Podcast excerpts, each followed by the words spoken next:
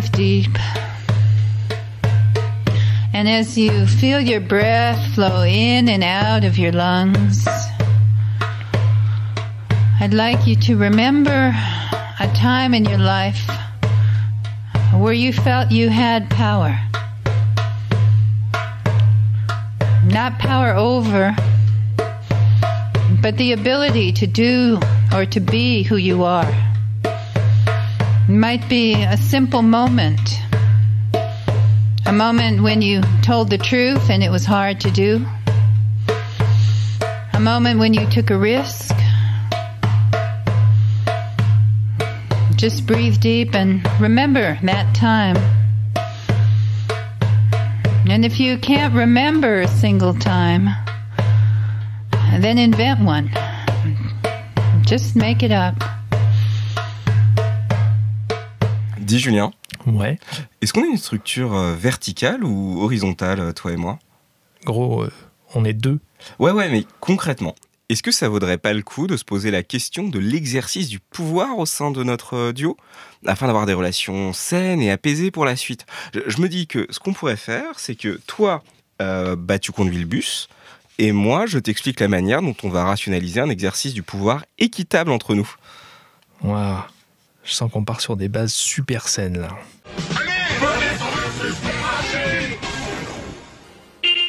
L'horizontalité, les groupes collaboratifs, les cercles communautaires, les organisations opales. Euh, ouais, ouais, sérieusement, il y a des gens qui sont allés chercher dans les minéraux pour appeler ces trucs. Bref, on a mille manières de nommer toutes ces tentatives d'exercer le pouvoir autrement, d'une manière qu'on veut plus juste, plus égalitaire.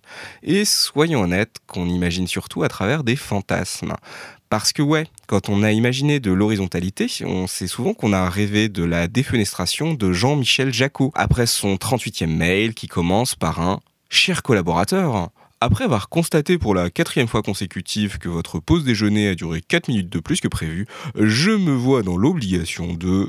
Sauf que dans les faits, Laisse-moi deviner. C'est plus compliqué que ça? C'est beau, on est déjà en train d'horizontaliser cette présentation. Mais ouais, c'est plus compliqué. Le vrai problème de tous ces fantasmes, c'est qu'ils font souvent appel à notre sentiment d'injustice profond face à une situation et à nos rêves d'indépendance et de liberté. Là où les groupes collaboratifs proposent au contraire un cadre extrêmement strict et un questionnement permanent. Surtout, il s'agit beaucoup moins d'être libre que d'être égaux. Et... Ah, ah, ah, mais attends, ça me rappelle la vidéo de Macron en 2017, là, devant la classe, là, tu sais Euh, Celle où il y avait d'un côté les gentils gauchistes, un peu neuneux, égalitaristes, face aux raisonnables gens de droite et de la liberté. Voilà. Donc toi déjà, on va t'horizontaliser dans le jardin à coup de pelle si tu continues. Bref, on va profiter de cet épisode pour étudier ce qui fonde nos structures hiérarchiques, à savoir l'exercice du pouvoir, et donc sa corollaire, l'exercice des responsabilités. On va s'appuyer sur une source principale, Starhawk, et notamment son bouquin sorti récemment, Comment s'organiser. Et promis, si vous êtes un responsable, ça va faire mal, mais ça va aussi faire du bien. En voiture, tout le monde J'espère qu'on fera un voyage tranquille. Euh, Starhawk, c'est quoi ce nom de merde là? Ouais, je sais, je sais. Et c'est honnêtement une vraie problématique dès qu'on va parler comme ça d'horizontalité. Starhawk, pour en dire un mot, c'est une militante féministe, principalement, mais c'est plus compliqué que ça, des États-Unis, qui milite quasiment depuis les années 70, qui a organisé tout un tas de communautés et qui s'est donc posé la question de l'organisation collaborative. Le problème, c'est que c'est aussi quelqu'un, et ça je dis le problème pour moi, peut-être que pour d'autres ce sera une incroyable valeur ajoutée, c'est que c'est vraiment quelqu'un dont l'organisation de communauté, c'était aussi euh, des communautés basées sur la danse chamanique, sur euh, la création de mandalas, sur les rituels de la pluie. Et donc, il y a toute une mystique dans ce livre qui, soyons honnêtes, m'échappe complètement, voire même me questionne parfois. Mais là-dessus, je connais mes limites. Ce qui est certain par contre, c'est que du point de vue de l'organisation collective, c'est quelqu'un qui a une énorme expérience et qu'elle a réussi à la formaliser d'une manière que je trouve admirable. Et c'est pour ça que je parlais d'un problème au début aussi, c'est que quand on a commencé à chercher des sources là-dessus sur l'organisation collective, j'en ai trouvé deux principales. La source du militantisme associatif, notamment par le biais de Starhawk, euh, et du coup tout le côté mandala qui moi m'agace un peu, mais aussi la deuxième source qui allait être plutôt la libération de l'entreprise dans la Startup Nation avec le fait de libérer nos énergies collaboratrices avec tout un tas là aussi de vocabulaire bullshitesque et au final de conseils pas forcément hyper adaptables. Dans ce cadre-là, on peut citer bah, par exemple Frédéric Laloux, qui est honnêtement, je me moque un peu, mais qui est quelqu'un qui dit plein de choses intéressantes aussi à ce sujet-là. Toujours est-il que ça demande quand même pour nous beaucoup de naviguer à vue et je trouve ça jette déjà un éclairage pas inintéressant sur le fait que l'organisation collaborative, eh ben, il n'y a pas tant de sources que ça et les sources auxquelles on a accès, elles sont souvent très très très éloignées des réalités concrètes de la fonction publique à l'ère du New Public Management et de nos contraintes à nous. Donc cet épisode, il va être aussi nourri bien sûr euh, d'expériences personnelles. Il va être aussi nourri euh, par euh, des textes qui parlent d'expériences collaboratives dans des cadres très éloignés des nôtres. Et on va du coup essayer d'assembler cette gigantesque soupe ensemble pour parler un peu de ce que c'est que d'orientation horizontale ou collaborative ou opale. Franchement, choisissez. Hein. Moi, je vais sans doute partir sur collaboratif, mais vous m'épargnerez. Hein. Un premier truc que je trouve intéressant, ça va être que Starhawk, elle a son, son mandala. Oui, vraiment, je suis désolé, ou son cercle en tout cas de quatre grands axes euh, qui se répondent à l'intérieur d'une structure collaborative saine et qui je pense, est une bonne base de départ pour tous ceux et toutes celles qui se posent des questions quant à ce genre de structure. Pour elle, donc, quatre axes. Alors, qui sont liés aussi dans son truc à des éléments, des machins, mais je vous l'épargne. Le premier axe, c'est l'axe de la responsabilité et du pouvoir. L'un répond à l'autre. L'exercice du pouvoir répond au fait d'exercer des responsabilités, et l'exercice des responsabilités confère le droit d'exercer du Et sa corollaire qui est intéressante et qui nous fait le comparer avec la fonction publique, c'est qu'est-ce que c'est au juste qu'une responsabilité? Généralement, nous, dans la fonction publique, on va fonctionner beaucoup plus dans le cadre de la légitimité du pouvoir sur des questions de statut. C'est ça, c'est pour ça qu'on peut avoir parfois des querelles euh, un peu de chapelle ou euh, des querelles de service, où moi j'ai assisté à des réunions de chefs, où euh, un des points qui était à l'ordre du jour, c'était de dire oui mais moi j'aimerais bien qu'on m'appelle chef de ma bibliothèque ou directeur de ma bibliothèque, parce que, parce que mon, petit égo est tout, tout froissé. Et donc, donc voilà, on est sur ces, sur ces questions-là. Il ne faut pas oublier que à chaque fois que vous avez quelqu'un qui va se nommer chef de service ou machin et pas responsable, il y a un loup il y a un loup. On est responsable avant tout. Et c'est ça la vraie question, c'est que beaucoup en fait de responsabilités s'exercent en dehors des cadres statutaires qui fondent chez nous, dans la fonction publique, l'exercice du pouvoir. Concrètement, on peut tout à fait imaginer une bibliothèque que la personne qui est responsable simplement de s'assurer que vous avez des bics disponibles à l'accueil a plus concrètement de responsabilités importantes que certaines personnes qui ont du statut qui devrait leur octroyer du pouvoir. Évidemment, là, je tire un peu gratuitement et je me doute que je vais un peu à l'extrême, mais ce qui est très important là-dessus, c'est de voir qu'une responsabilité, quelque chose qui donc sert à alimenter la capacité du groupe à fonctionner, doit fonder dans une structure horizontale la juste répartition et le juste exercice du pouvoir. Et donc, qu'est-ce que le pouvoir, Julien? Et là, c'est là où ça, m'amène une première question et peut-être une première euh, limite, qui est euh, celle qui est évoquée souvent euh, par les syndicats, qui est évoquée aussi dans la question du salaire à vie, qui est de décorréler l'emploi du salaire. Et donc là, on pourrait dire décorréler l'emploi, ce que tu fais de tes tâches quotidiennes, et ton statut. Et dire que le statut que tu as obtenu grâce à ton concours, il est décorrélé de ce que tu fais au quotidien. Et ça, je pense que ce serait à la fois absolument révolutionnaire et très libérateur, et en même temps, ça démolit complètement toute la manière dont est fondé l'exercice de notre métier. Ah ouais, ça c'est. Mais ce serait pas inintéressant. Et je pense que ce serait aussi très libérateur pour des gens qui se retrouvent à devoir exercer du pouvoir malgré eux, alors qu'ils n'en ont pas envie, et qui sont complètement perdus dans cet exercice-là, alors qu'ils auraient envie d'investir leur énergie autrement un truc qui est intéressant du coup avec le fait d'exercer le pouvoir, et prenons vraiment la définition du pouvoir comme la capacité à réaliser ce qu'on veut voir advenir. Le pouvoir vu comme une capacité transformative, le la capacité d'amener du changement, la capacité de ce changement à s'incarner. L'idée derrière, c'est que pour que ce pouvoir fonctionne, pour que cette responsabilité fonctionne, ça va être l'autre axe que met en place Starhawk, donc, qui va être un axe de la communication et de la confiance on va dire les deux ensemble fréquemment, alors qu'en fait, les deux fondamentalement presque s'opposent. Mm, mm. C'est-à-dire que le grand jeu communication-confiance, c'est euh, bah, pourquoi je pourrais pas lire euh, tes messages? Je veux dire, euh, tu me fais confiance? Non Versus, bah, pourquoi tu lirais mes messages? Tu me fais confiance, non Et qui va être en fait le jeu simplement de la transparence. On a besoin d'avoir des acteurs en confiance qui puissent à la fois prendre des décisions autonomes sans avoir besoin de rendre des comptes en permanence, d'autant plus dans le champ de leurs responsabilités. Et en même temps, on a besoin d'avoir une transparence sur les processus décisionnaires, de savoir pourquoi sont prises les décisions et de savoir qui a le droit de les prendre, dans quel cadre, et qu'on a besoin quand même à un moment d'avoir un pouvoir coercitif pour s'assurer que le cadre qu'on a défini ensemble soit respecté. Deux connards dans un bibliobus. Parce que ça va être ça, la corollaire en fait. C'est de s'imaginer et ça, c'était la chose la très intéressante dont on a déjà parlé dans le cadre de la tyrannie de l'absence de structure de Joe Freeman, c'est de se dire que en l'absence d'un pouvoir coercitif, en fait, en l'absence d'un pouvoir directif, on serait tous égaux. Hmm.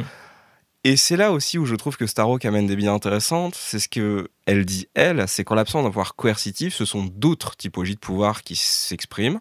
On va y revenir. Mais notamment un qui va être le pouvoir social, qui va être en fait le pouvoir des privilèges, de la taille de votre grande gueule, de euh, Jean Jérôme qui n'a pas peur d'hurler en réunion parce que Jean Jérôme il est quand même vachement plus sûr de son bon droit que vous.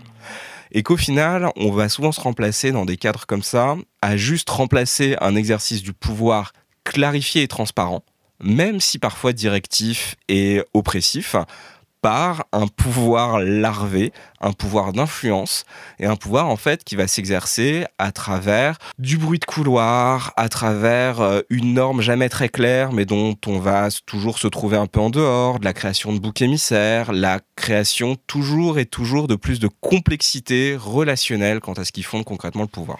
Et puis faire jouer ton très gros habitus quoi. Ah bah ouais, parce que euh, le pouvoir social, c'est vraiment le pouvoir du privilège. Hein. Ah, ça. hein. Le pouvoir social, euh, le pouvoir de qui parle, c'est souvent le pouvoir en fait du mec blanc bien dans ses baskets. Ouais. Mais ça va être d'autres trucs. C'est le pouvoir social aussi de euh, bah moi si je rentre chez moi le soir et que j'ai pas un foyer dont m'occuper, par exemple. Si moi le soir quand je rentre, euh, je peux passer du temps à préparer la réunion de demain, bah je vais arriver vachement plus armé pour avoir une prise de parole que la personne là-dessus qui est en train de gérer ses enfants. Si euh, autre truc, mais si je vis dans une situation où je peux me permettre par exemple de perdre mon travail. Mhm. Hein Oui, parce que ton conjoint, finalement, il n'est pas, euh, il est pas petit fonctionnaire comme toi. Finalement, lui, il a un vrai taf hein, qui paye bien. Et ben moi, du coup, je peux me permettre d'être hyper borderline en fait. Je Mhm. peux me permettre euh, de pas toujours être très clair. Je peux me permettre de mettre dans des postures où je mets en danger même la survie même de. Bon, en bibliothèque c'est plus compliqué, mais dans, euh, dans du milieu associatif, je peux me permettre de mettre en danger la survie de l'association. Bref, j'ai les coudées beaucoup plus franches que pour quelqu'un dont la survie intrinsèque dépend du déroulement en fait de l'association ou de l'emploi dans lequel il se trouve. Bien sûr, ouais. Dans la partie pouvoir social, il y a aussi euh, quelque chose qui va se retrouver euh, de façon différente suivant les structures, mais qui est le niveau de diplôme, le niveau d'études et du coup le niveau de légitimité au sein de l'institution. Là, je pense au BU par exemple, où on peut avoir, euh, on peut avoir des vraies questions qui se posent quand dès qu'on a quelqu'un qui a un doctorat par exemple et qui va exercer un pouvoir d'influence hyper important dont il faut prendre conscience. Le but de, de Starhawk, c'est pas de dire euh, là-dedans, quand, quand elle parle de ça, ou quand on, nous on est en train de l'aborder, c'est pas de dire il faut, il faut dégager les gens qui ont trop de diplômes, ou dégager Jean-Michel qui est, euh, qui est euh, blanc 6 het euh, de 40 ans, tu vois. C'est pas ça, on- il faut composer avec. C'est juste que chacun puisse vraiment prendre conscience qu'il exerce cette forme de pouvoir-là, et que du coup on soit en capacité de le déconstruire pour être le plus transparent possible, et que les mécanismes de prise de décision, les mécanismes qui sont, qui sont à l'œuvre quand on exerce du pouvoir, donc de la, de la transformation comme tu le disais, ils puissent être le plus à cœur ouvert et, euh, qu'on puisse euh, avoir quelque chose de sain. Et ce qui est intéressant comme ça, c'est que quand on voit le pouvoir dans le champ de quelle responsabilité endosse la personne, ça nous permet aussi de voir le pouvoir comme quelque chose de tournant. Parce que tout le monde n'a pas toujours envie d'endosser des responsabilités. Et ça peut être, et ça, je sais qu'on tape souvent sur les chefs, mais quelque chose où quelqu'un qui est piégé dans un exercice du pouvoir par son statut, c'est quelqu'un en fait qui est piégé dans le fait de devoir endosser des responsabilités permanentes, même quand il n'est pas compétent pour le faire. Et ce n'est pas une injure que de dire qu'on n'est pas tous ouais. tout le temps compétent dans toutes les sphères de notre vie. Et c'est quelqu'un qui ne peut pas non plus penser la transition de son propre pouvoir, puisqu'il est piégé dans un statut où il va devoir toujours l'exercer. Et ça, concrètement, c'est quelque chose dont on est témoin euh, tous les jours, hein, je veux dire, avec les différentes promotions, avec des gens qui se retrouvent euh, sur des postes de responsabilité parce que c'est la brique logique dans leur évolution de carrière, parce qu'il n'y a pas de réflexion sur ça. Et on se retrouve à bombarder euh, des gens qui sont chefs de service, les, les bombarder chefs de service responsables d'une équipe de 10, 15, 20 personnes, et s'apercevoir que c'est une fracture impossible. hein. C'est le principe de Peter, hein. c'est exactement ça. On mettra des liens dans la description, tout ça, on, on refera un épisode sur ça, j'en sais rien, on se mais mais en tout cas, ouais, il y a, ce truc-là euh, dont on est euh, témoin en permanence. C'est-à-dire qu'il y a des gens, on estime que euh, monter en grade, faire évoluer ta, carrière et donc progresser professionnellement, c'est forcément prendre des responsabilités hiérarchiques, prendre des responsabilités d'exercice de pouvoir, justement. Et, puis, bah, du coup, on, voit très bien que ça ne correspond pas du tout à, à tout le monde. Quoi. Un truc qui est intéressant avec ça en plus, c'est que tu parlais tout à l'heure des euh, doctorants surdiplômés et tout, et vraiment l'idée c'est c'est pas de dire que ces gens-là euh, doivent être mis au banc ou que non non au contraire, des gens qui ont des compétences. Ce qui est très intéressant quand on décorrèle la responsabilité du statut, c'est de voir dans quel cadre spécifique cette compétence peut être la plus utile et dans ce cadre-là leur offrir de la responsabilité, du pouvoir et de la gratification. Bien un sûr. autre truc important dont faudra qu'on parle. Euh, et ce qui est intéressant avec ça, du coup, c'est que pour que ce système marche, c'est pour ça que ce deuxième axe est très pertinent, ça demande énormément de transparence et de communication concrètement sur quel est le chemin d'accéder à la responsabilité, comment mettre en avant nos compétences, comment est-ce qu'on peut faire des transitions sur l'exercice du pouvoir et la responsabilité. Et ça, c'est hyper chouette.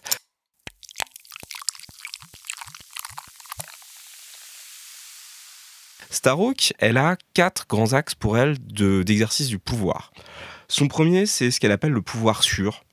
Pouvoir sur autrui, bien sous-entendu, euh, qui est le pouvoir coercitif classique. C'est le pouvoir qui contrôle les ressources, qui établit des sanctions, de la hiérarchie.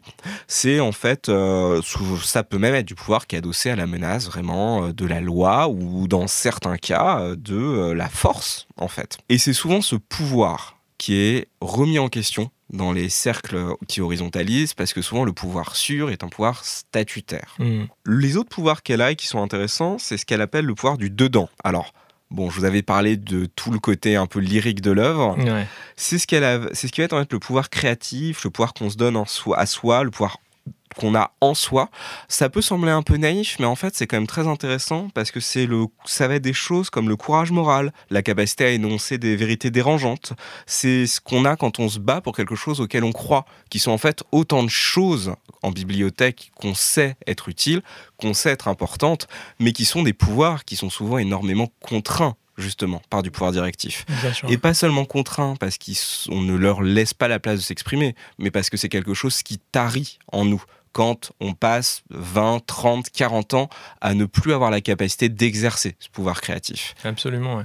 Ça va aussi avec la, thématique euh, de, ce qu'on appelle les croyances limitantes, et euh, notamment des croyances limitantes dans le milieu de la formation, où euh, quand on demande à des gens de faire de la formation au sein de, de- de- des BU, par exemple, il peut y avoir des, des collègues qui se disent ah ouais mais moi j'ai pas les compétences ou je sais pas faire ou moi je suis pas enseignant, je suis pas machin, je peux pas exercer ce truc-là, exercer cette mission-là, et donc du coup il y a, y a cette thématique-là de se dire il faut faire en sorte de faire progresser ce pouvoir du dedans, du coup, pour euh, que les collègues puissent acquérir cette, euh, cette confiance de se dire Ok, en fait, je sais faire, c'est simple, c'est facile, je me forme, je répète, je machin, et petit à petit, je, je construis cette confiance qui me permet de développer des compétences supplémentaires. Le troisième type de pouvoir qu'elle développe, c'est le pouvoir collectif, ce qui est le pouvoir qui est propre à la, au groupe quand on agit ensemble. Euh, ça pourrait être un exemple comme le pouvoir syndical en Mhm. bibliothèque, par exemple. Mais c'est vaste aussi, c'est le pouvoir qu'on a quand on sait qu'on peut compter sur quelqu'un d'autre. Ouais. Et ça, je sais que c'est un peu une des grandes rengaines du podcast, mais c'est en effet intéressant qu'elle le définisse comme une des, un des quatre grands pouvoirs, parce que c'est aussi la réalisation qu'on a ensemble, la force qu'on a quand on partage des objectifs, une vision commune, et que donc on peut compter sur autrui. Et ça aussi, c'est un pouvoir qui est souvent désamorcé par un pouvoir coercitif trop fort et qui fait qu'on se sent faible. Parce qu'on n'a plus tellement le sentiment, en fait, déjà de pouvoir compter sur autrui. Parce qu'en fait, on est seulement dans une chaîne d'obéissance, pas dans une chaîne de confiance mutuelle. Ouais. Et qu'on sait que ce qui nous attend en cas d'échec, c'est quelque chose qui est dans le champ de la sanction. Mhm. Et c'est du coup quelque chose aussi qui fait qu'on va rentrer, nous, dans des jeux euh, de pouvoir interne pour essayer d'avoir un peu plus de ce pouvoir coercitif qu'on percevrait comme un pouvoir libérateur qui nous permettrait en train de faire quelque chose. Puisqu'en fait, dans une pyramide, La vérité, c'est que au bout d'un certain temps, tout ce qu'on veut, c'est être en haut de la pyramide, sans nécessairement se poser la question de si ça nous rendra plus heureux ou non. Le dernier type de pouvoir, c'est celui dont on vient de parler, qu'elle appelle le pouvoir avec, qui est le pouvoir social. C'est euh, l'influence, euh, c'est le privilège. On, je vais pas revenir dessus, on vient d'en parler. Mais, et c'est là qui est important, c'est un pouvoir qui ne doit surtout pas être ignoré quand on essaye d'horizontalité nos structures, parce qu'il est au fondement de nos identités et de ce qu'on est. C'est ça, il est, il est difficile à faire progresser ou à modifier dans l'espace de travail. C'est vraiment des choses euh, avec lesquelles on débarque. C'est bah, son capital euh, culturel, c'est son capital social, euh, c'est tout ça. Qui est chouette aussi avec euh, cette analyse, c'est que maintenant qu'on a dit ça, la vraie question qui se pose, c'est OK, mais nous en bibliothèque concrètement, euh, comment est-ce qu'on fait pour aller vers plus d'horizontalité alors qu'on vient justement de dire que chez nous le statut fait tout et qu'au final la responsabilité des tâches fait bien peu dans le fondement de l'exercice du pouvoir. Enfin, le devoir d'obéissance euh, il est fondé par la personne qui a le autour de la personne qui a le plus grand statut. hein. Il n'est pas fondé autour de la personne qui fait les trucs. Ouais, c'est ça. Je pense qu'il y a, a- a peut-être une thématique euh, qui est à, à prendre en compte aussi, c'est euh, réfléchir nos organisations comme étant indépendantes au sein de structures plus larges. Et euh, ça, c'est assez contre-intuitif euh, sur le principe. Ça va même contre l'évolution euh, générale des organisations de la fonction publique. Il faut bien, je pense, avoir à l'esprit que la fonction publique, elle s'est organisée dans l'idée que les statuts protégeaient les fonctionnaires du pouvoir politique qui pouvait les contraindre. Et que petit à petit, ce qu'on voit, c'est l'inverse qui se passe. C'est-à-dire qu'on devient de plus en plus assujetti à un pouvoir politique. On devient de plus en plus, il faut respecter la neutralité parce que c'est le pouvoir politique qui donne le ton, qui donne la direction, qui donne tout ça. Et nous qui, nous retrouvons à être uniquement dans, des axes de- d'exécution. Réfléchir à comment est-ce qu'on peut se scinder, s'indépendantiser, je ne sais pas si c'est un vrai mot, on s'en bat les steaks, euh, en tout cas se rendre indépendant des structures dans lesquelles on est englobé, euh, c'est important parce que ça nous permet justement d'envisager d'autres manières de fonctionner.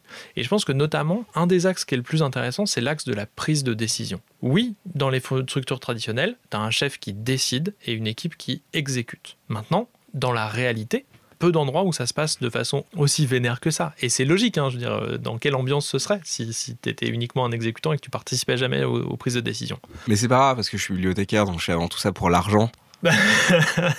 donc euh, je peux ça. tout à fait rentrer euh, à la maison le soir avec le- sentiment de m'être fait humilier toute la journée. Mais bon, euh, j'ai quand même le gros chèque à la fin du mois qui raccroche le wagon. Quoi. Bah oui, c'est ça, évidemment. Bah oui, évidemment. C'est ça qui nous aide d'ailleurs à supporter. C'est ça qui nous aide à supporter, Au quotidien, ouais. évidemment.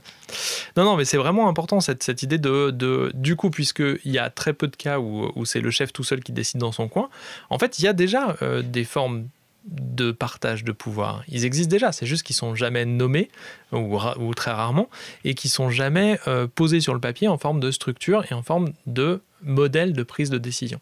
Et donc c'est ça les questions qu'il faut se poser. On peut transformer nos, nos échelles locales, nos services, nos bibliothèques, nos organisations, pour amener plus d'horizontalité en rendant transparentes les modes de prise de décision.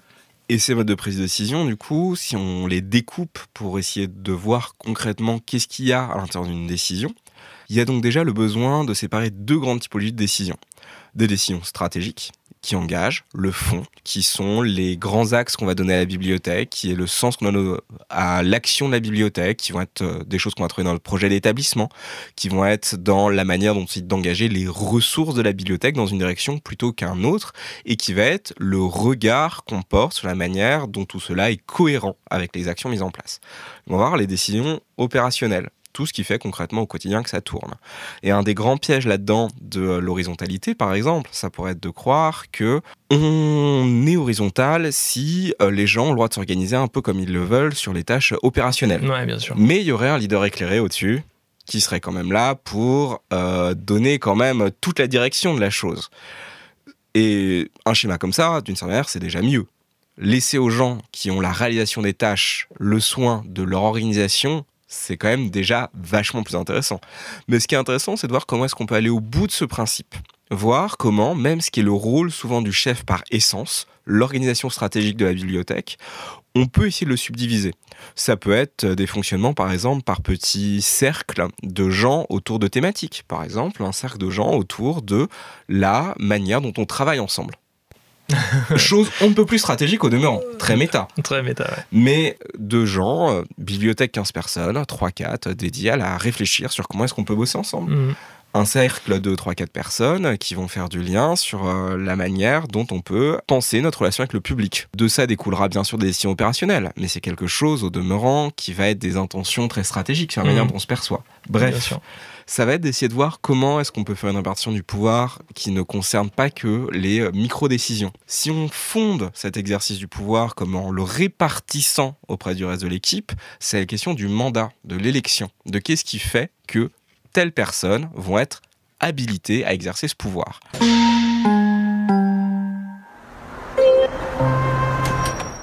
Il y a un, outil que j'aime bien pour ça, justement, qui est un outil qui vient d'un Fab Lab dans le Nord qui s'appelait le Pub Lab et qui avait fait un, un truc qui s'appelait le cahier d'activités pour créer un tiers-lieu. Et du coup, au milieu de plein d'autres trucs, il y avait une double page sur la prise de décision collective avec un truc genre un peu comme un, un test avec, euh, avec un curseur à déplacer avec plusieurs questions à se poser pour savoir s'il faut que tu, si tu peux prendre cette décision seul, s'il faut la faire avec un groupe restreint ou s'il faut la solliciter l'intégralité de la vie de l'organisation. Bientôt dans le podcast, si vous avez une majorité de losanges, bonne nouvelle, vous êtes un petit être d'opale de l'organisation cosmique. hein. Exactement. Mais du coup, il y avait des questions qui, qui reprennent exactement ce que tu, ce que tu viens de dire. C'est-à-dire, est-ce que ma décision va impacter seulement moi ou euh, toute l'organisation? Est-ce que c'est très urgent? Il faut prendre la décision tout de suite ou est-ce que ça peut attendre? Est-ce que les conséquences vont être gravissimes Euh, Ou est-ce que, au contraire, euh, c'est hyper réversible et on peut revenir dessus sans problème? Est-ce que, est-ce que, est-ce que, est-ce que Voilà, plusieurs questions comme ça à se poser et qui permettent de- d'évaluer un peu est-ce que je suis la meilleure personne pour prendre, euh, pour prendre cette décision? Est-ce que je peux la prendre seule? Euh, est-ce qu'il vaut mieux en, en référer collectivement? Et dans cette idée justement de prendre conscience des différents types de décisions et de comment est-ce qu'on peut faire en sorte de, partager un peu ce pouvoir, je trouve que c'est un outil qui est, est assez éclairant. Et là-dedans, en plus, euh, on parlait justement d'élection, donc de mandat. La question qui se pose, c'est ouais, ces gens, donc parce que ce guide notamment, en effet, il est excellent parce qu'il va donner notamment la manière dont, face à l'urgence, comment on réagit. Ce qui est intéressant, c'est de voir aussi la manière dont parfois, malheureusement, on instrumentalise tous ces critères d'urgence pour Mm. créer une situation d'incendie permanent Ouais. qui légitimise en fait le fait de ne pas être dans l'horizontalité. Absolument. Et ça souvent, va souvent d'ailleurs être le problème, c'est que l'horizontalité prend énormément de temps. Ouais. Et que parfois l'horizontalité nourrit euh, l'incendie. En fait, on prend énormément de temps à discuter de comment on bosse. Du coup, on est à la bourre sur tout. Du coup, on a des urgences. Du coup, c'est le feu permanent. Et du coup, on va aller vers moins d'horizontalité parce qu'on a besoin là maintenant de quelqu'un qui tranche tout de suite. Ouais. Et ça pose la question donc d'avoir des processus très clairs pour donner ces mandats à des gens qui vont devoir réfléchir dans la durée, se poser sur des décisions stratégiques. Pour le coup, ça peut être aussi simple que en réunion d'établissement, proposer par exemple de décider euh, par consensus de euh, des grands axes de travail. Autour du consensus, notamment, je bifurque un peu, mais ce qui peut être intéressant, c'est d'étudier la manière dont c'est pensé dans le cadre de la sociocratie. Ouais. Il faudrait faire un épisode entier là-dessus, donc euh, je vous l'épargne. Mais dans le cadre justement des expériences de pensée autour de l'organisation collective, c'est aussi, on mettra la documentation en lien, Mm. une très bonne euh, expérience. Bref, c'est de définir par exemple, par consensus, quels pourraient être les très grands axes sur lesquels on a envie de bosser à la bibliothèque. Et ce qu'on fait quand on fait ça, en fait, c'est qu'on définit des valeurs. Et que ces valeurs, elles vont mobiliser l'action. Que si là on définit que cette année, ce qu'on veut, c'est bosser concrètement sur le handicap, ça va définir concrètement des, à la fois donc des objectifs, des moyens à mettre en place et des gens qui vont avoir ce rôle d'organiser l'action et donc de prendre du pouvoir dessus et donc d'avoir ce rôle potentiellement de coercition autour de est-ce qu'on fait les choses auxquelles on s'est astreint? Est-ce qu'on respecte ce qu'on a dit? Est-ce que les gens qui avaient dit qu'ils prenaient des responsabilités et qui donc ont du pouvoir pour le faire le font vraiment? Et ainsi de suite. Et c'est comme ça en fait qu'on peut fonder un exercice du pouvoir basé sur la responsabilité. Sur quoi on s'est engagé collectivement? À qui on a donné le mandat pour que ce soit fait? Mhm. Et est-ce que ces gens rendent des comptes et font l'action qui a été décidée? Bien sûr, ouais. Et ça, pour le coup, c'est hyper intéressant comme manière de voir l'exercice du pouvoir plutôt que comme la manière dont on fonctionne d'habitude, à savoir une personne en situation d'être chef, parce que statutairement chef, mais peut-être très très loin de cette thématique, par exemple du handicap, doit exercer ce rôle-là.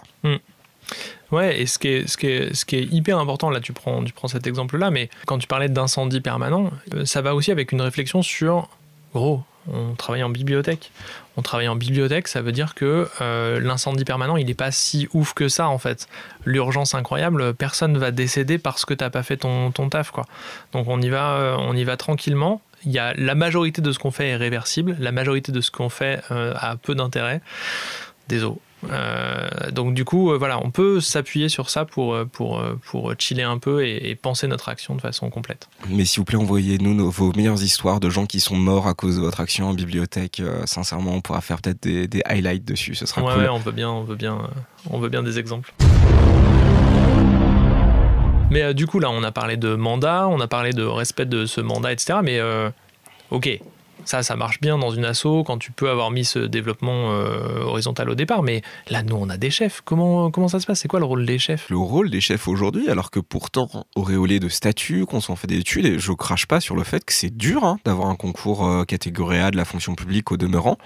Et ben, je pense qu'il y en a beaucoup qui passent un temps incroyable à faire des plannings, à s'arracher les cheveux, à valider des congés, à euh, organiser des visites d'architecture de la bibliothèque, à être en fait dans des tâches qui, je pense, les épanouissent extrêmement peu, voire dans certains cas sur lesquels ils n'ont aucune compétence et ne cherchent pas à en avoir, parce que honnêtement, qui a vraiment envie de devenir un expert en cases Excel à remplir pour assurer le planning du service public Oh là, oh là, oh là. attention, pas de king shaming, les gens qui, qui kiffent Excel sont les bienvenus. D'autant plus qu'il y avait il y a une semaine, figure-toi, le championnat du monde d'Excel, et que je trouve ça absolument sublime. Euh, je n'ai pas vu qui a gagné, mais c'était quand même, ça me fait plaisir de savoir que ça existe. Bref on aura un chef dans la fonction publique. Ce statut, il est là, qu'on le veuille ou non, et essayer de dégager ces gens, en fait, c'est juste essayer de créer une souffrance, parce que fondamentalement, dans cas, ils n'ont pas forcément demandé à être là non plus. Mmh. Hein. Euh, ce qui est intéressant, par contre, c'est de voir comment ces gens sont, par leur statut, des interfaces entre nous, la structure bibliothèque. Et tu parlais tout à l'heure, par exemple, de la manière dont on peut essayer de se penser en tant que structure autonome. Et que le chef, c'est l'interface entre cette structure et des tutelles, de le reste du territoire, et ainsi de suite. Que le chef, là-dessus, va assumer cette responsabilité-là aux yeux des autres, qu'on le veuille ou non. Parce ouais. que votre tutelle, elle n'a pas forcément conscience ni besoin de savoir que vous avez déclaré euh, l'autogestion totale et le drapeau noir sur la bibliothèque. Ils n'ont pas envie de le savoir non plus. Hein. Et là-dedans, c'est hyper important de valoriser le rôle de chef qui va en fait protéger la structure en naviguant au milieu de ces jeux politiques-là, mmh. en étant justement cette face-là qui protège un peu l'intégrité du projet, en réussissant à avoir ce degré je vais pas dire de double discours, mais ce degré en fait d'apprentissage de la complexité de ce qu'est de manier à la fois l'horizontalité dans les rapports avec ses collègues et cette loyauté-là, et la verticalité nécessaire des rapports à la tutelle. Ouais, bien sûr. Ouais. C'est aussi quelqu'un qui peut assumer le rôle en fait de mettre l'huile dans les rouages de tous ces groupes dont on parle, qui peut s'assurer en fait que si on s'est astreint à avoir un groupe handicap qui se réunit tous les mois, et ben il se réunit tous les mois. Ça peut être la personne qui prend, on aime bien se moquer de ce terme, mais de la hauteur de vue sur le fonctionnement de la bibliothèque. Ça peut être la personne qui a la mallette à outils de nos outils collaboratifs, justement. Tu voudrais dire euh, un facilitateur? Je n'ose pas le dire, mais c'était ça depuis le début. Oh non Et ce qui est intéressant avec ça, c'est qu'en fait, au cœur de ça, c'est des tâches bien plus intéressantes que faire des plannings c'est voir concrètement ce dont ont besoin nos collègues, la manière dont on peut les servir. C'est vraiment penser la responsabilité comme étant au service de la communauté des gens qu'on dessert. Et ça, pour le coup, là-dedans, il y a une énorme force, justement, un énorme pouvoir de groupe à trouver. Se sentir chef dans une équipe dont on prend soin des gens sans être dans de la prise de soin, disons, euh, paternaliste, mais vraiment prendre soin des besoins des gens leur donner les moyens des ambitions qu'on se donne, ça donne une force incroyable. Et ça amène d'ailleurs une loyauté, une valorisation et une gratification qui sera bien supérieure à tout ce qu'on peut trouver d'habitude la fonction publique quand on se prend une petite tapote de bon élève par euh, la DGS une fois à l'occasion euh, du banquet annuel de la mairie. Ouais, carrément, carrément, carrément. Et puis ça positionne d'office. Euh, je sais que c'est une discussion qu'on a souvent et qu'on a eu souvent avec avec des, des, cadres, quoi. Mais mais il est là le travail de cadre en fait. Hein. Je veux dire le, le, travail de cadre supérieur de la fonction publique, comme parfois on aime à se définir. il n'est pas dans gérer les plannings et déboucher les toilettes, quoi. Il est, c'est du travail important. Il faut le faire aussi, mais attention la hauteur de vue et participer à, créer une, organisation euh, j'ose dire, apprenante, même si euh, voilà, ça fait un moment qu'on en parle, qu'on n'en parle plus, qu'on ne sait pas trop si c'est un terme qui est encore trendy et tout ça. Euh, ça reste un truc important. Et ça vient aussi boucler avec euh, la notion euh, qui est hyper importante, qui est euh, une façon d'évaluer la responsabilité, qui est comment est-ce qu'on a fait en sorte, et ça même dans, un cadre normal, hein, comment est-ce qu'on a fait en sorte que son équipe monte en compétences? Et, et, moi j'aime bien parler à la fois de monter en compétences pour le côté j'ai appris à faire des nouveaux trucs, c'est super, mais j'aime bien parler de monter en conscience et de faire en sorte euh, que ce rôle de, responsable dans, une équipe, il soit aussi dans l'idée de faire monter en conscience les membres de l'équipe sur la présence de chacun, sur le rôle de chacun, sur sa place dans les rouages différents et à quel point on peut euh, influer sur le destin collectif. Et ça, parce que comment est-ce que ça se traduit concrètement dans un quotidien de chef? C'est par exemple être la personne qui s'assure qu'on a les mêmes valeurs. Et avoir les mêmes valeurs, pas forcément à titre individuel. On est des humains, on est différents. Mais avoir les mêmes valeurs du point de vue de l'organisation. Avoir pu, par exemple, les communiquer clairement et donner aux gens la capacité de décider dessus. Quels sont les grands axes de notre bibliothèque? Vers quoi veut-on se diriger? Qu'est-ce qui est dans la hiérarchie des valeurs qu'on met en place tout en haut? Est-ce que c'est la qualité de l'accueil du public? Est-ce que c'est la pertinence de nos collections? Est-ce que c'est euh, le fait de faire des actions puissantes à destination même de franges très marginales de notre communauté? Qu'est-ce qui définit concrètement notre champ d'action? Et a-t-on un accord de principe là-dessus? Et là-dedans, évidemment, ça demande un travail de euh, se mettre au centre de tout un nœud de valeurs, d'essayer de faciliter des discussions difficiles, qui est en fait mille fois plus complexe que de faire des plannings, mais qui est ô combien plus gratifiant aussi, et qui va permettre concrètement de créer ce pouvoir de groupe qui, lui, est réellement puissant. Mais finalement, ce que tu décris, euh, c'est un boulot de barman. En fait, je pense qu'à l'ENSIB, je crois que vous avez une cafette à l'ENSIB en plus. Quand j'y avais été, je me souviens qu'il y avait une petite cafette avec un baby-foot. Je pense qu'en fait, vous devriez tous avoir un stage de barman à la cafette. Et d'organisateur comme ça, c'est ça. Et que ça devrait être indispensable pour valider votre, euh, votre stage.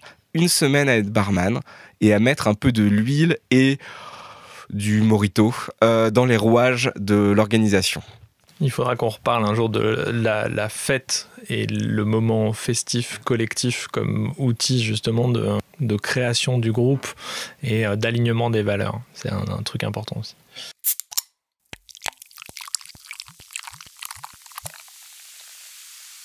Starhawk là-dessus, encore une fois, dans la question de oui, mais comment est-ce que concrètement on peut aller vers quelque chose de plus horizontal? Elle donne quelques lignes directrices qui peuvent fonder un peu euh, ce qui fait qu'on est dans un cadre horizontal qui est sain. Le premier truc pour elle, c'est que la structure de décision est claire et les processus sont validés ensemble. Et ça, ça semble déjà un peu baragouinant, mais que ça veut dire concrètement? Ça veut dire qu'on sait qui décide de quoi et dans quel cadre et à qui s'adresser, et donc quel est notre pouvoir d'action concret à nous-mêmes. Un exemple. Vous, prenez plein de micro-décisions auxquelles vous êtes confrontés au quotidien. Vous les notez sur, euh, bah tiens, des post-it. On va refaire un petit truc euh, sur euh, de la création, du biblio-remix, du design thinking. Ça va être incroyable. Vous êtes une quinzaine dans votre équipe, vous faites euh, 15 post-it avec marqué dessus autorisé Jean Mimi, membre associatif du quartier, à emprunter notre salle d'animation le samedi après-midi. Décision plutôt engageante. Mais vous allez aussi noter des décisions plus euh, anodines, qui peuvent aller par exemple de recommander des stylos, qui peuvent être de euh, autoriser des enfants à dessiner dans la bibliothèque, qui peuvent être plus engageantes, faire une exception sur des conditions de prêt, poser des congés, et ainsi de suite. Toutes les décisions, tout l'exercice pouvoir auquel vous êtes confronté. Vous faites quatre grands panneaux euh, sur des grandes feuilles à deux, avec sur un des panneaux tout en haut marqué Je prends cette décision tout seul. Sur un autre panneau, vous marquez euh, Je prends cette décision avec mes pairs, les personnes les plus proches de cette décision, les personnes concernées. Sur un troisième, euh, je prends cette décision avec toute la bibliothèque. Et sur le quatrième, vous notez ça, c'est quand même la décision du chef. Vous faites une réunion et sans débattre nécessairement, vous collez ces post-it.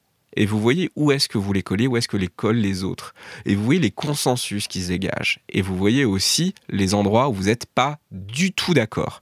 Et ça, sur ces champs vous n'êtes pas du tout d'accord, vous vous astreignez à amener ça à la discussion. C'est le moment, par exemple, où vous voyez que faire des exceptions règles de près, il y a la moitié des gens qui pensent qu'on peut le faire tout seul dans son coin si on est raccord, alors que pour l'autre moitié, c'est des règles à définir en équipe entière et plénière et qu'il y a deux personnes qui pensent que c'est que le chef qui a le droit de faire ça. Hmm. Et là, vous réalisez en fait que vous avez une énorme ligne de fracture dans l'équipe où il y a la moitié des gens qui en ont marre de passer pour les méchants et la moitié des gens qui en ont marre euh, d'avoir l'impression de devenir euh, fascisants à l'accueil. Bah ouais, et bah c'est chiant. Et c'est assez simplement parce qu'on manque de transparence dans nos processus. Et là-dedans, le rôle du chef, ça peut être justement la personne qui amène ces problèmes, qui amène le besoin de ces réunions, Mm. qui amène le fait d'amener plus de transparence dans nos structures. D'autres trucs qui sont importants pour Starhawk dans un cadre sain, c'est d'identifier clairement le chemin vers l'accession au pouvoir. On parlait tout à l'heure, par exemple, de conférer des mandats, ce qui est une forme d'élection. Et ça, dans un cadre comme ça, oui, on voit très clairement quel est le chemin vers l'exercice du pouvoir. Une autre chose importante, c'est que la structure doit assurer la transparence quant à qui on doit rendre des comptes, et que la personne à qui on rend des comptes ne soit pas perçue comme un vil censeur de la coercition, mais simplement comme quelqu'un qui s'assure de l'intégralité du projet. Projet, encore une fois, qu'on a voté ensemble autour de nos valeurs, et qui n'est pas vu comme quelque chose d'oppressif. Et c'est pas forcément un rôle qui va être attribué pour toujours à la même personne. C'est ça qui est aussi important. Parce que c'est ça, quelque chose d'autre qu'elle définit comme quelque chose de sain. C'est qu'on, à l'intérieur de la bibliothèque, on se forme mutuellement pour monter en compétences et pour gagner en responsabilité. Et que les responsabilités à terme ne soient pas vues comme un statut qu'on a pour toujours, mais comme quelque chose qui peut être mouvant. Aussi parce que les responsabilités, ça use. Et le fait, par exemple, de pouvoir descendre en responsabilité sans avoir l'impression de descendre aux yeux des autres en statut, en importance, en influence, mais simplement comme une transition logique dans toute une carrière, c'est extrêmement reposant et c'est extrêmement rassurant pour quelqu'un de pouvoir se dire qu'on peut faire un pas en arrière sans que ça remette en cause l'intégralité de notre personne, de notre identité, de notre importance dans le ça. Pour, pour être très concret sur, sur cette, euh, euh, prise de responsabilité tournante, on peut imaginer par exemple des plannings. Euh, rédiger les plannings, euh, on le sait, la plupart du temps, c'est l'apanage du chef ou d'un responsable du service accueil ou d'un responsable de machin, parce que bah, ça implique une autorité, ça implique un truc de coercition justement auprès de l'ensemble des collègues. Euh, le faire de façon tournante, ça implique plein de choses. Ça implique que cette responsabilité, elle est partagée, c'est-à-dire que à chacun c'est son tour, c'est son tour. On peut, on exerce du pouvoir sur les autres. Mais surtout, ça permet de faire comprendre à chacun les attendus de cet exercice de responsabilité. Et du coup, de pouvoir, une fois qu'on l'exerce plus, de pouvoir, euh, euh, bah, peut-être y aller mollo avec les rendez-vous à 18h les mercredis, quoi. Deux connards dans un bibliobus. Et ce qui est important, et je pense que j'aimerais quand même euh, conclure là-dessus, euh, c'est que l'horizontalité, ça veut pas dire qu'il n'y a pas de gratification pour les gens qui exercent des responsabilités. Un truc qui est intéressant là-dedans, c'est de voir comment beaucoup, par exemple, de nos structures verticales, elles vont être issues en fait de la culture dans laquelle on est, qui est une culture patriarcale. Ouais. Et qui donc a pris l'habitude de voir le chef comme le père, décisionnaire, dirigiste, qui fait ça pour le bien des autres, Mm. mais qui est vraiment la personne qui nous dit quoi faire. Et que on a pris l'habitude, on a été formé aussi dans le cadre de cette culture à accepter ce rôle-là sans trop le mettre en question. Mais euh, parfois dans l'orientalité, on tombe dans l'extrême inverse, c'est-à-dire de voir notre organisation comme la mère altruiste qui ne demande rien en échange, qui est dans le sacrifice, Mm. mais qui est en fait l'autre versant de la pièce du patriarcat, qui est pas non plus quelque chose de bien, qui est pas quelque chose de nécessaire, et qui est, va souvent se traduire dans beaucoup d'organisations, dans beaucoup d'associations, par exemple par le fameux burn-out associatif de la personne qui donne tout, qui reçoit rien et qui finit par exploser. Ouais. Et ça, c'est hyper important qu'on soit aussi au clair avec le fait que les responsabilités usent, que ce sont des choses difficiles, et ce que c'est aussi pour ça qu'on va mettre en place des systèmes transparents qui permettent de voir comment les atteindre et comment en s'en retirer, mais que les personnes qui sont en situation de responsabilité doivent être gratifiées? Dans la fonction publique, évidemment, on peut pas attribuer les salaires comme on veut, hein, Mhm. c'est pas la question, mais par contre, c'est vraiment important de voir qu'il faut aussi une gratification émotionnelle autour de ça, que c'est important de dire à ces personnes qu'on les remercie des tâches qu'elles euh, font, qu'on arrive à sortir de ce rôle qui va être souvent en fait le rôle des gens qui en ont la responsabilité, c'est-à-dire que ils font chier tout le monde, en gros, Mm. qu'on en a marre de nous euh, d'être confrontés à cette personne qui a le droit de nous dire quoi faire, hein. qu'on donne à quelques personnes le droit de le faire, des chefs et euh, les autres euh, ça va bien, hein. on a déjà mangé notre part d'humiliation pour aujourd'hui. Mm. C'est de réussir nous à être à l'aise dans ce cadre-là avec le fait d'obéir aux personnes à qui on a donné ce pouvoir, de les remercier. Et la gratification émotionnelle, c'est une chose, mais c'est aussi du coup de prendre en compte le fait que c'est des gens qui auront besoin de temps, par ailleurs, des gens qui auront besoin de moments de repos, des gens qui auront besoin de moments pour souffler. C'est des gens qui vont avoir besoin, s'ils exercent beaucoup de responsabilités dans un cadre précis, d'en exercer moins dans d'autres, et c'est normal la responsabilité ne devrait jamais être une surcouche de travail perpétuel qui nous dévore de l'intérieur. Ça doit être des choses qui sont intégrées harmonieusement à ce qui est attendu de nous. Et ça, c'est important du coup d'être très clair et transparent sur le coût de la responsabilité en temps, en énergie, et donc le fait que si on fait ça, on ne fera pas d'autres choses. Et c'est normal. Et c'est important là pour, pour, euh, pour rebondir euh, sur ce que tu viens de dire et, le faire boucler avec ce qu'on disait juste avant sur la, les responsabilités tournantes et le fait de faire tourner les responsabilités. C'est important de bien comprendre que dans nos, nos apprentissages de statut, il est évident qu'un cadre, il apprend à être cadre en apprenant à exercer ses responsabilités et que s'il ne les exerce pas, notamment des, responsabilités managériales, d'encadrant, euh, eh bien il est perçu comme étant un peu euh, euh, défroqué finalement. Et ça, c'est important d'arriver à déconstruire ça et se dire que même si tu n'exerces pas à des moments des responsabilités d'encadrement au sens large. Hein, évidemment, tout ce dont on vient de parler, c'est de l'encadrement. Mettre de l'huile dans les rouages, participer à, donner l'impulsion ou coordonner les actions, c'est de l'encadrement, c'est ça. Donc même si tu ne fais pas ça, si à un moment, bah, trop de responsabilités t'a fatigué. Puis si le fonctionnement du groupe fait que cette, responsabilité devient collective et elle passe à quelqu'un d'autre, tu peux malgré tout, en tant que cadre, avec ton statut de cadre, euh, juste avoir d'autres aspects de, ton travail qui vont être mis en avant et qui sont aussi importants. C'est l'idée vraiment aussi de creuser son sillon, euh, qui est hyper important dans la recherche, par exemple. C'est ce qu'on peut trouver aussi dans la recherche, où l'évolution des statuts de chercheur va la majorité du temps avec l'acquisition de compétences managériales et moins de compétences sur ces sujets de recherche, sur ces sujets de compétences.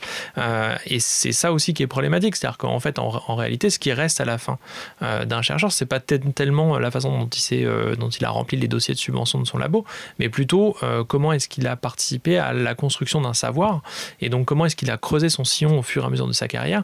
Donc il y a des moments où vous allez plus avoir besoin de vous positionner sur euh, des sujets euh, intellectuels qui vous intéressent, sur, euh, sur ça. D'autres moments où vous allez plus avoir envie d'être au contact du public et d'être plus dans l'accueil, etc. D'autres moments où on a plus envie d'être dans, dans des processus collectifs d'organisation. Et c'est OK, on passe par toutes ces phases-là et, et c'est normal. quoi.